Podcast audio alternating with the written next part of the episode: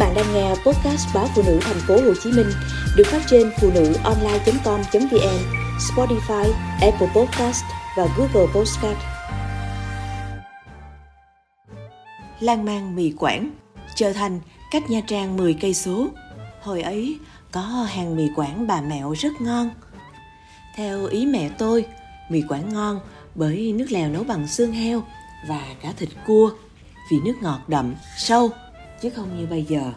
Cũng theo ý mẹ tôi, cái đặc biệt nữa là miếng thịt luộc sắc mỏng rất đậm đà, bởi thấm vị nước lèo, tạo thành vị rất riêng. Cái ngon của tô mì Quảng còn đến từ miếng chả cá hấp, có sự kết hợp hài hòa giữa mùi thơm của gia vị cùng trạng thái dai dai, vị ngọt của cá tươi. Một lần, tôi ghé làng Trường Đông, Cửa Bé, Nha Trang, nói chuyện với cụ trong đình làng. Theo cụ, mì Quảng có mặt ở Nha Trang từ hơn 60 năm trước. Cụ cho tôi coi sắc phong của vua Tự Đức còn lưu giữ trong đình làng, ghi nhận sự hiện diện của một nhóm ngư dân Quảng Ngãi bị bão đánh dạt ghe vào bãi cát Cầu Đá dưới chân núi Cảnh Long năm 1862. Đất lành, chim đậu, sau đó ngư dân các nơi tấp đến, thấy nơi đây làm ăn dễ nên họ đã định cư. Trong hành trang di dân của họ có món mì xứ Quảng. Trường phái thứ hai cho rằng mì Quảng là mì gánh do các mợ, các chị gánh đi bán rong. Quảng ở đây là Quảng gánh. Trường phái nào nghe cũng có lý. Mì Quảng Nha Trang đơn giản chỉ là nước xương hầm, chẳng có gia vị gì đặc biệt. Nước lèo nấu bằng xương heo, nếu có giò heo càng ngon. Thịt đùi luộc chung với nước lèo cho thấm gia vị, sau đó vớt ra để nguội rồi sắc mỏng. Lợi thế của Nha Trang là chả cá, nên tô mì Quảng vừa có thịt vừa có chả cá, chiên và hấp. Nhúm bánh phở khô màu vàng cùng nhúm giá sống trụng trong nước nóng già bỏ vào tô. Người bán sắp trên mặt tô ít thịt luộc, chả cá, có người kêu thêm khoanh giò heo, có người thì thích thêm vài miếng da heo luộc. Sau đó người bán chan nước lèo, nêm hành lá, hành phi và muỗng đậu phộng rang. Dĩa rau sống mới hấp dẫn làm sao.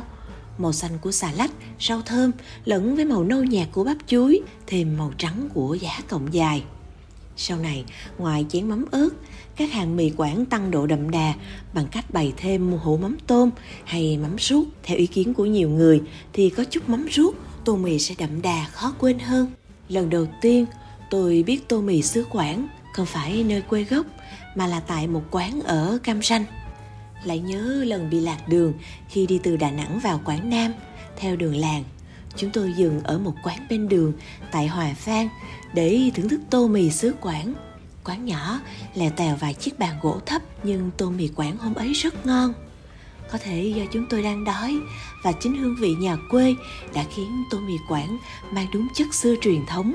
Miếng thịt gà đậm đà gia vị, mềm mà dai đúng kiểu gà ta. Sợi mì thơm thấm nước lèo, bánh tráng bẻ vụn bỏ vào tô, ngấm gia vị vừa giòn vừa thơm. Ở Phan Thiết có món mì Quảng vịt khá gợi nhớ. Tuy nhiên, đó không phải là cách nấu mì như xứ Quảng, mà là một kiểu mì sợi.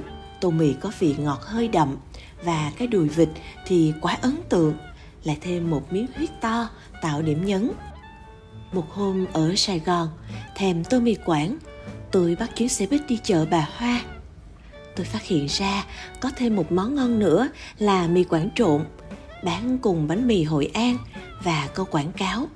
Bánh mì Hội An, hương vị bánh mì ngon nhất thế giới. Có vẻ người ta sẵn sàng cãi nhau để bảo vệ cái tinh túy của quê mình.